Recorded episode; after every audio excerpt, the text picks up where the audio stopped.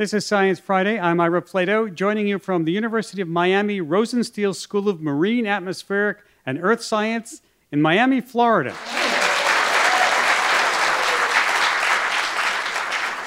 My guests are two undersea experts here to help us celebrate Cephalopod Week, our yearly celebration of all things octopus, squid, and cuttlefish. And let me introduce them.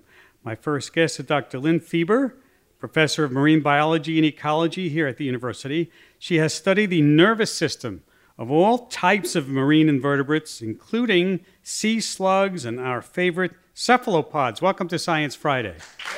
Thank you, Ira.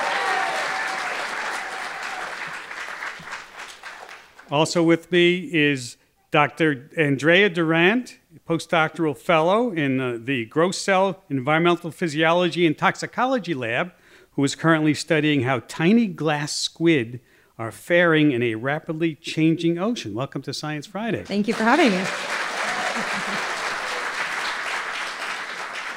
Um, Lynn, you've worked with cephalopods and other mollusks for many years. How do you conduct research with the animals? I mean, what are you trying to uncover with your work?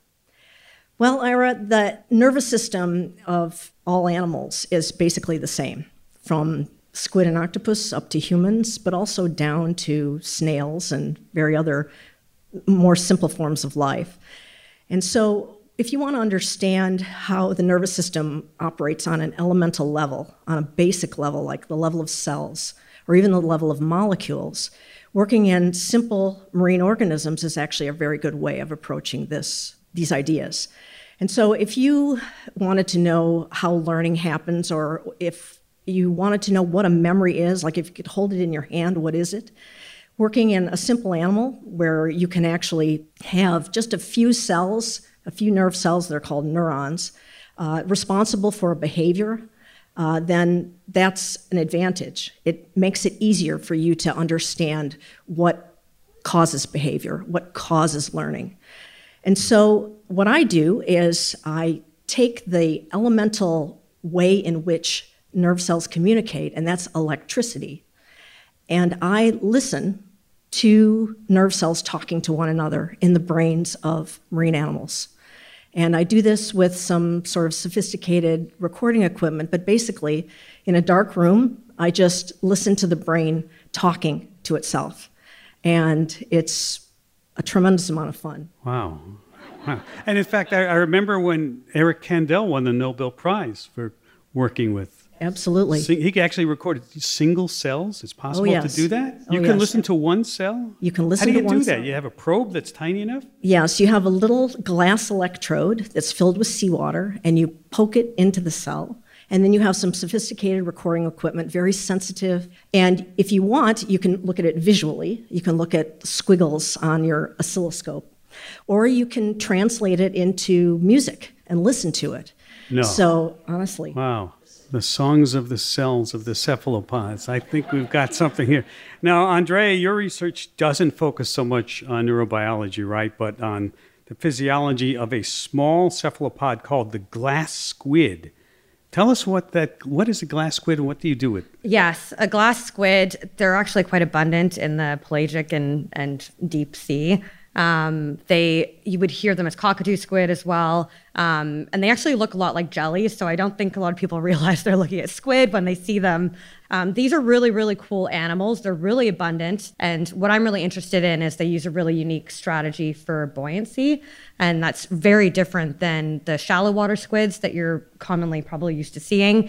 Um, octopods or octopuses um, use a very different strategy as well. They crawl and swim on the bottom. Uh, shallow water squids are actively swimming and use jet propulsion, like many um, cephalopod species, and it's an elaborate funnel locking mechanism, and it's really, really interesting. But these squid are are fascinating in that they do things very differently, and they hold on to a waste product and basically create a fluid that is just a little bit less dense than seawater, and that accounts for their body weight and gives them lift. And so, what that's known as is neutral buoyancy, and they Right. basically are the same density of seawater, and that really is an advantage in the deep sea because they can um, use less energy dedicated to swimming and such. Yeah, if you're a scuba diver, you know all about exactly. Neutral. So, so they're really old time scuba divers, is what, what absolutely. Yeah. How, how, did you yeah. get interested in this? Were you always working with them? Yeah. So one of my advisors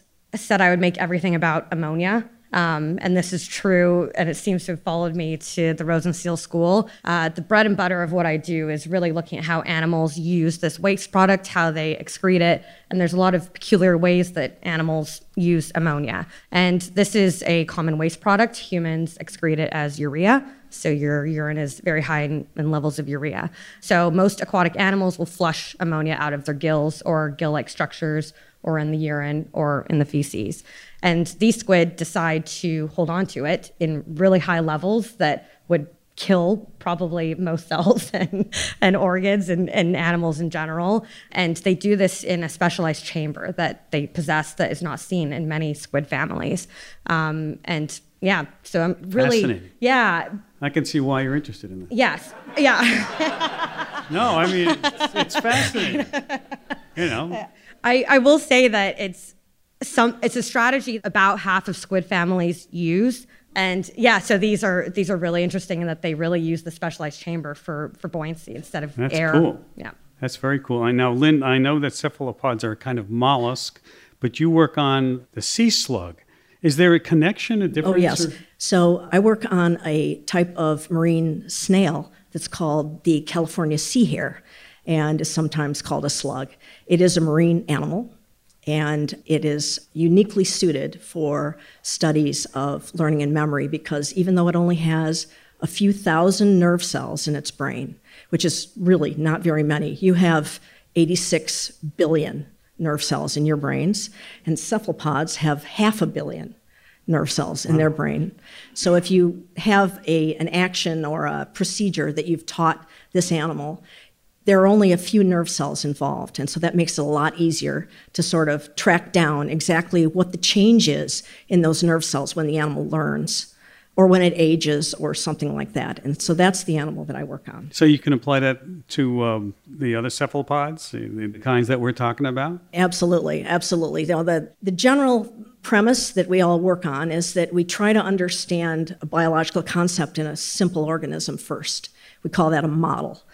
And once we've nailed it down, once we know what that learning is, then we test out our hypothesis on a more complex animal.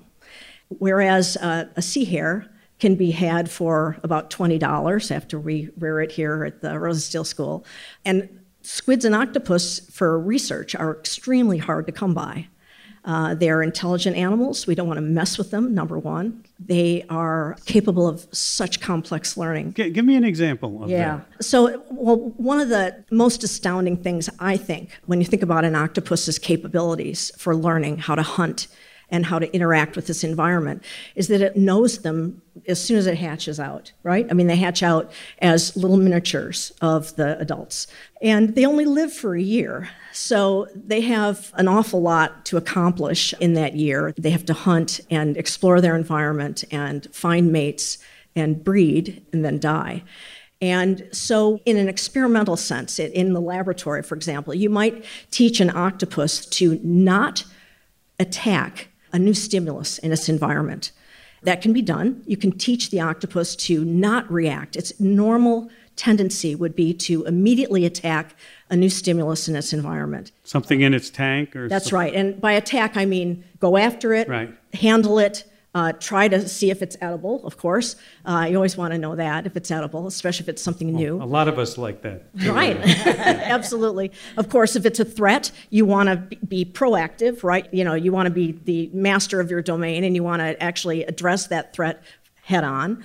So you can teach the octopus to not do that and it isn't easy for the octopus to uh, restrain itself from that normal impulse. And you do this by either giving a reward or a punishment, uh, and then you can test out the concept that you have brought to that animal model from an earlier animal model with just a few thousand nerve cells and test it out and find out now if you've got a nerve net with thousands and tens of thousands and hundreds of thousands of neurons trying to communicate with one another to enable that octopus to not act on its instinct and attack that new stimulus, uh, then you can learn more about that process. And of course, these things are conserved right on up the family tree in primates like ourselves uh, and all other animals as well.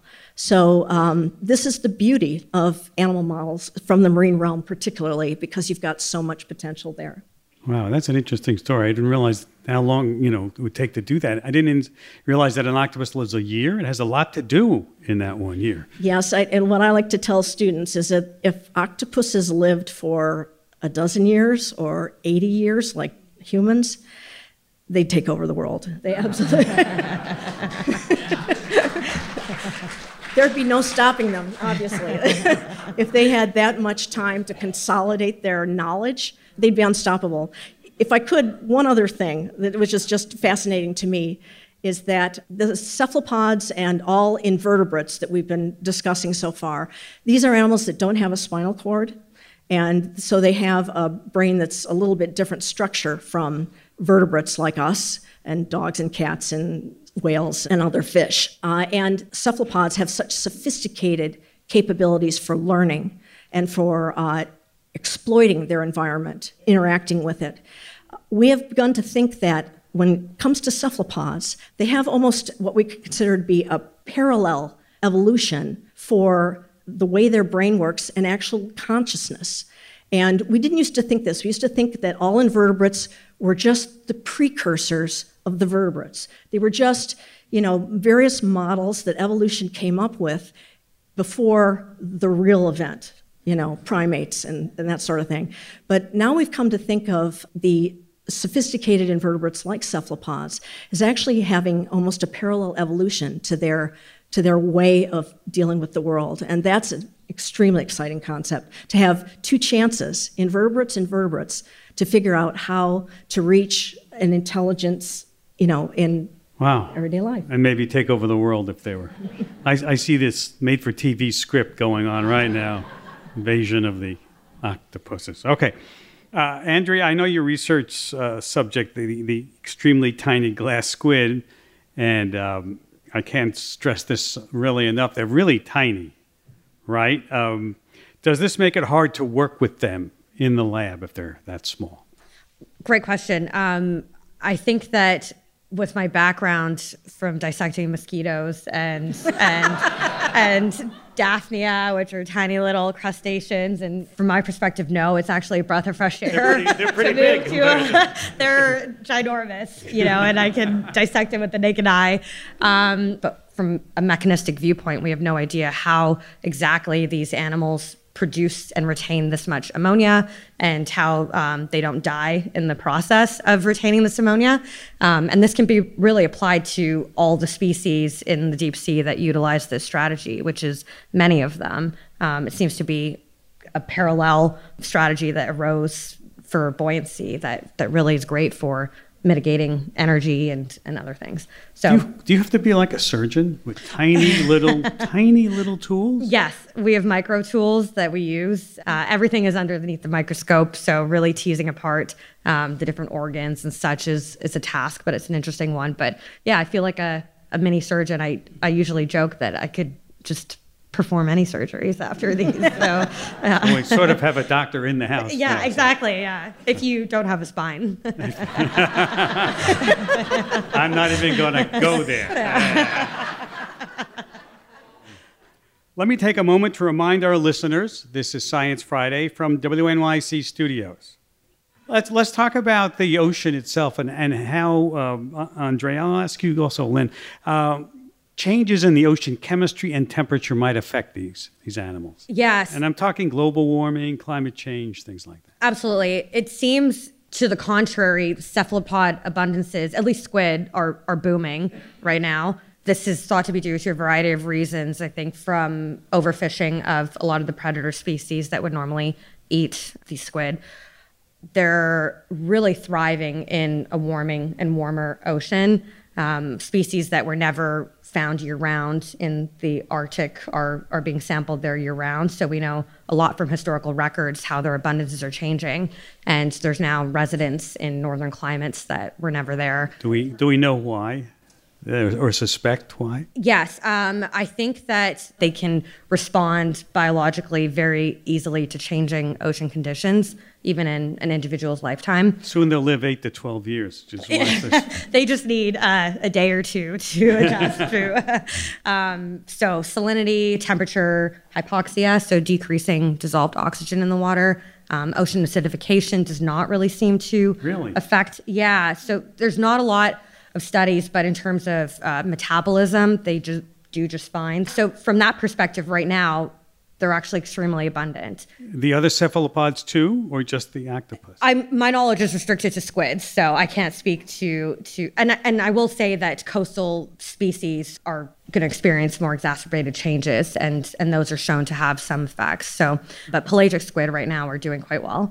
I think their biggest concern or biggest threat is deep sea exploration. So, a lot of uh, mining and for oils, minerals, gas uh, the risk of spills with the, the Deepwater Horizon spill in the Gulf of Mexico and how it affects, in my case, deep sea animals such as the squid. Um, that seems to be the most imminent threat, and we don't really know a lot, of, if anything, about the biology of these squids, let alone how they're going to respond to these changing conditions. So, really, that's where I'm starting is just to figure out how these animals work um, and then apply some of these climate change scenarios to. So, so we're all just doing a big climate experiment here in the ocean. Absolutely. Uh, Lynn, do you have any insight into what the future might be? I think I, just to add to what Andy said, I think uh, the the threats to coastal octopuses is overfishing. Many countries have absolutely no regulations about how much they can collect and octopuses are a very important keystone species in a lot of reef environments, coastal environments. You take out the octopuses and the lobster, you know, two things that people love to eat when they're on vacation, for example, and suddenly you have an explosion of things like urchins that might be have in, in great numbers when they are allowed to really bloom uh, have uh, negative effects on, on coastal environments because they're usually kept in check by animals like that. And uh, so that's, I think, the main threat that we've got in terms of the coastal species of cephalopods is that they're being overfished. Interesting. We'll be right back after this short break. This is Science Friday from WNYC Studios.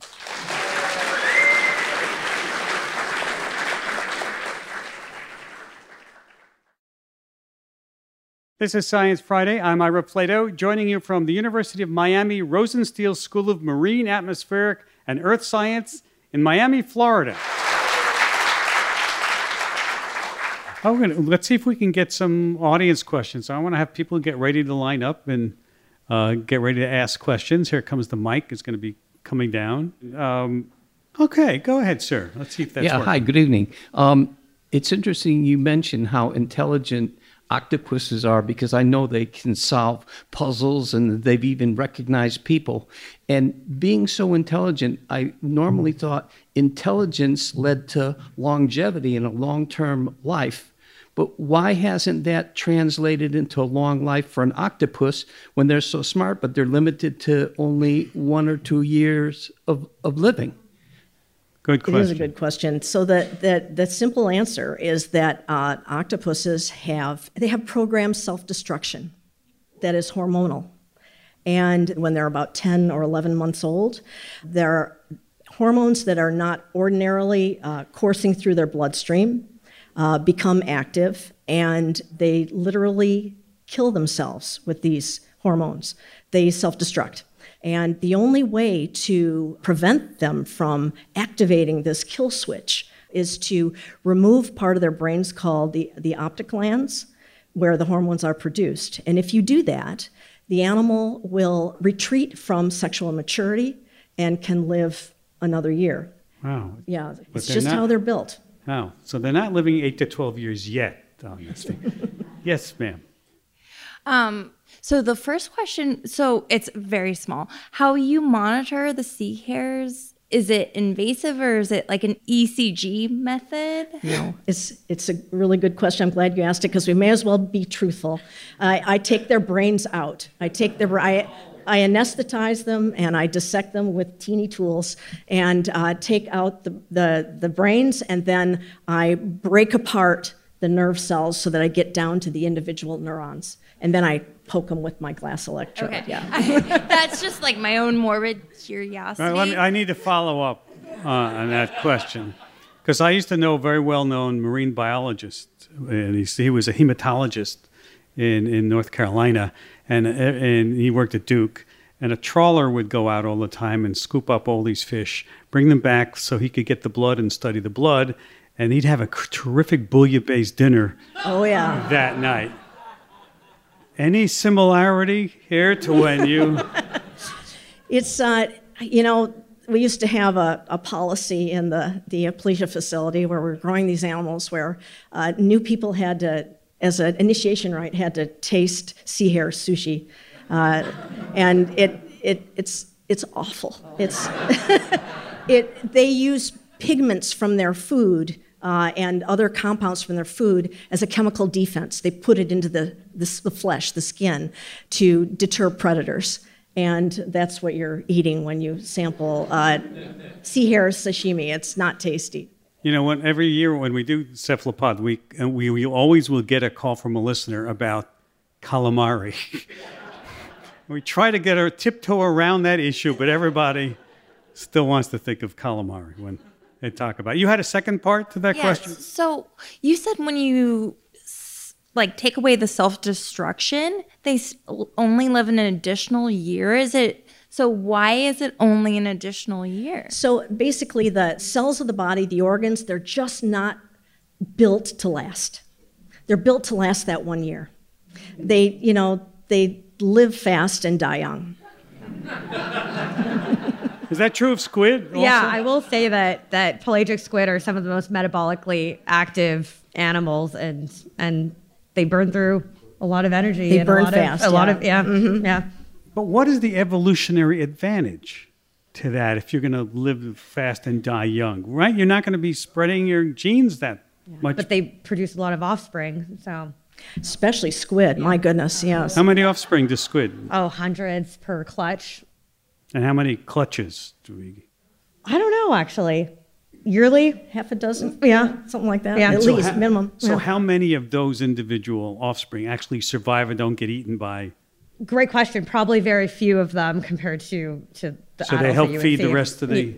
Yeah, the larvae are planktonic and they basically just drift in the open water column. So great food for a lot of other animals that are in the water column.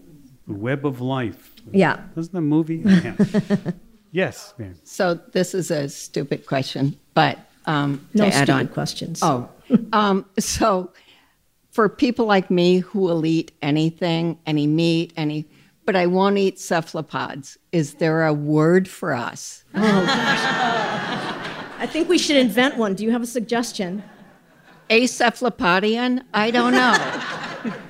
Acephalopodian, that's a good one. I like it. Okay, let's go. Good evening. Thank you for coming tonight. Um, I, I read that, that octopuses have about 33,000 genes, uh, about uh, 10,000 more than humans. What are they doing with those extra one third genes to, for their advantage? This is a tremendous question. Uh, we've been studying this in my lab too. Uh, they've got a tremendous number of uh, rough drafts in their genome, uh, genes that can do a job, but they don't have just you know two alleles. They have numerous, many, many opportunities for that gene to be expressed with small changes, small differences in the, the protein sequence that's coded for, and that sort of thing. And uh, for an animal that has a 500 million year history on this earth, it's probably not a bad idea to have spares. And, and uh, that's my perception. I'm I'm not, you know, I'm not a hardcore molecular biologist, but that's my perception. They've got a lot of stuff to continue to play with over historical time to improve their species. Wow, interesting. Yes. Uh, I saw this video a while ago. It was like some study or test. It was on some sea creature. I forget what it was, but there's these two doors. Uh, one opened immediately and one opened 15 minutes later. And the study was to see if it could have like judgment and understand time, and they put a normal piece of food behind the one that opened immediately, and a more desirable one uh, behind the one that opened later.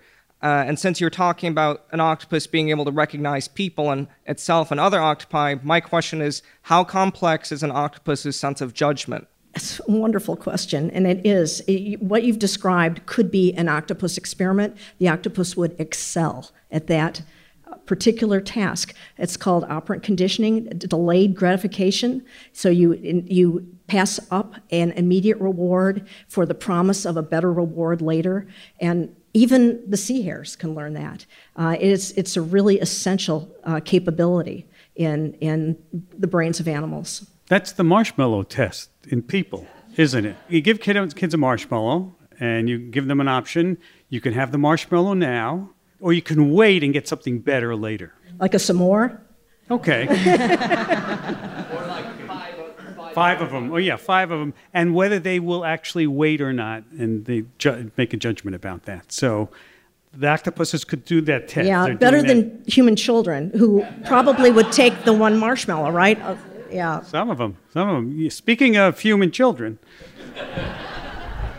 yes, ma'am. So I have a question. Um, like, how do octopuses change color? Yeah. How do they do that? Okay.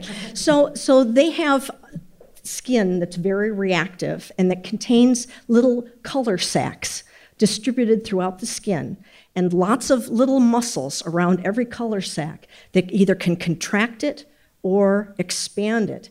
And when it's expanded, that color sac is seen on the skin. And so that's one of the ways that they change color.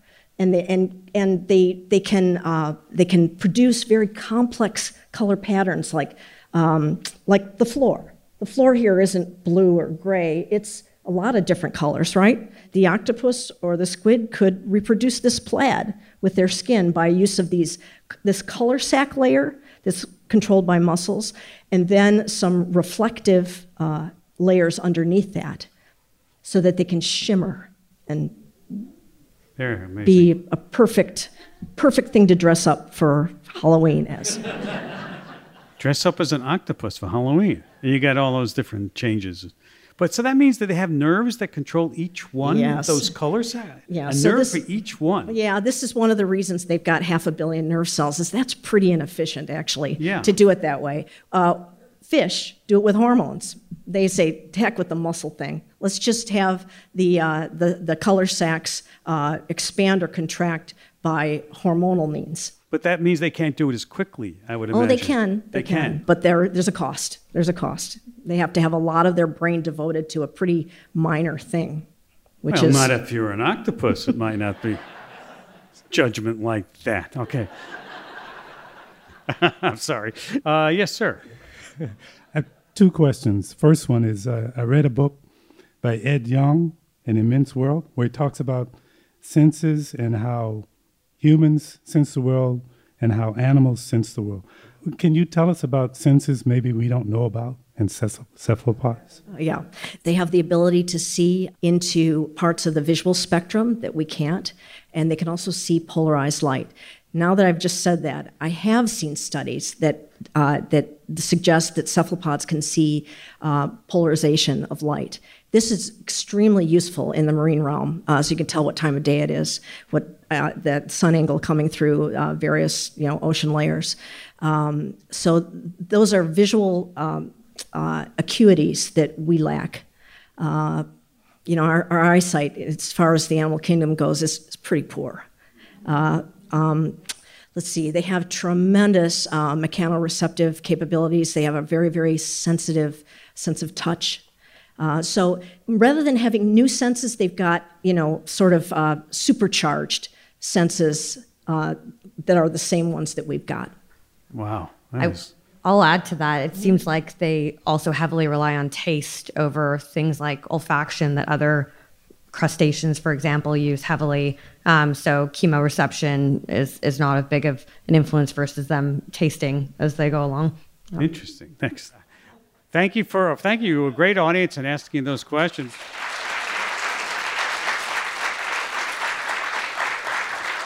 Let me take a moment to remind our listeners this is Science Friday from WNYC Studios.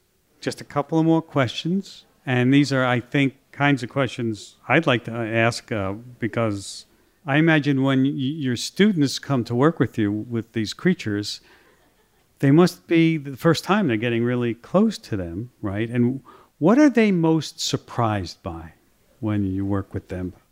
You know, when I first introduce students, undergraduate, college students, or high school students to these animals, uh, they're not seeing them in bags. They're seeing them actually in open-topped aquariums. So I, you know, dig in and pick one up and hand it to the students. And the thing that most surprises them is how slimy they are.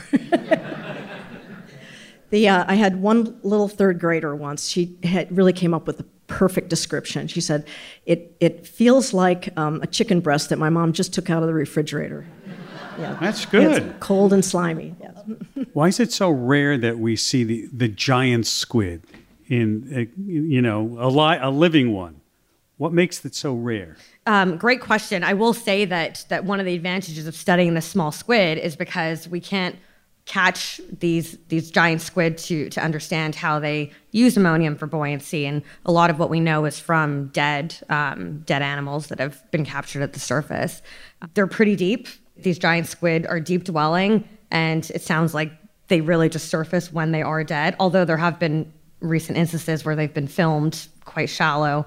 But yeah, that's that's one of the challenges of, of a deep dwelling animal. And and uh, Lynn, what are the what's the biggest challenge in your study? What would let me, let me amend that because I have a blank check in my back pocket here. How did you know I was going to say money? I talk to a lot of scientists. Answer's always the same. if I were to give you that blank check, what would you spend it? What do you want to know? What kind of equipment you, would you like to be invented that does that doesn't work or doesn't exist yet? What would what is the biggest mystery for you? And I'll get ask that to you, Andrea, after this.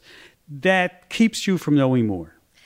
I think uh, I would like to design an instrument or a series of instruments that could help me understand how huge numbers of uh, neurons in the brain uh, communicate so effectively, so incredibly rapidly. You know, if the range of behaviors that an organism engages in suggest tremendous complexity, and we know that that is the case. And it would be very cool to be able to sort of see it all at once um, so that you could at a glance see, all right, there's operant conditioning going on. There's associative learning. There's, you know, this and that. At how those things differ, that's what I would like to know. Andrea, question for you.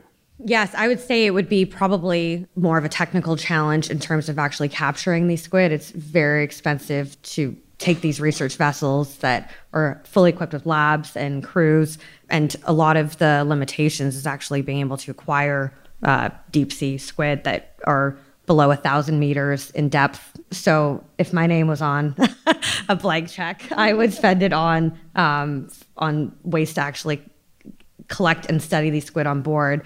Um, and so I envisioned some sort of device, like their behavior, but on a ship, and that's as far as I. Well, we have a lot of creative people listening, so maybe somebody will come up. I, I, I want to thank both of you for being with us today. Thank you both so much for taking time to be here tonight. Dr. Lynn Fieber, Professor of Marine Biology and Ecology, Dr. Andrea Durant, Postdoctoral Fellow in the Grosell Environmental Physiology and Toxicology Lab. They both joined me here at the University of Miami Rosenstiel School of Marine, Atmospheric, and Earth Science in Miami, Florida. Thank you. Thank Ira. you. Thank you.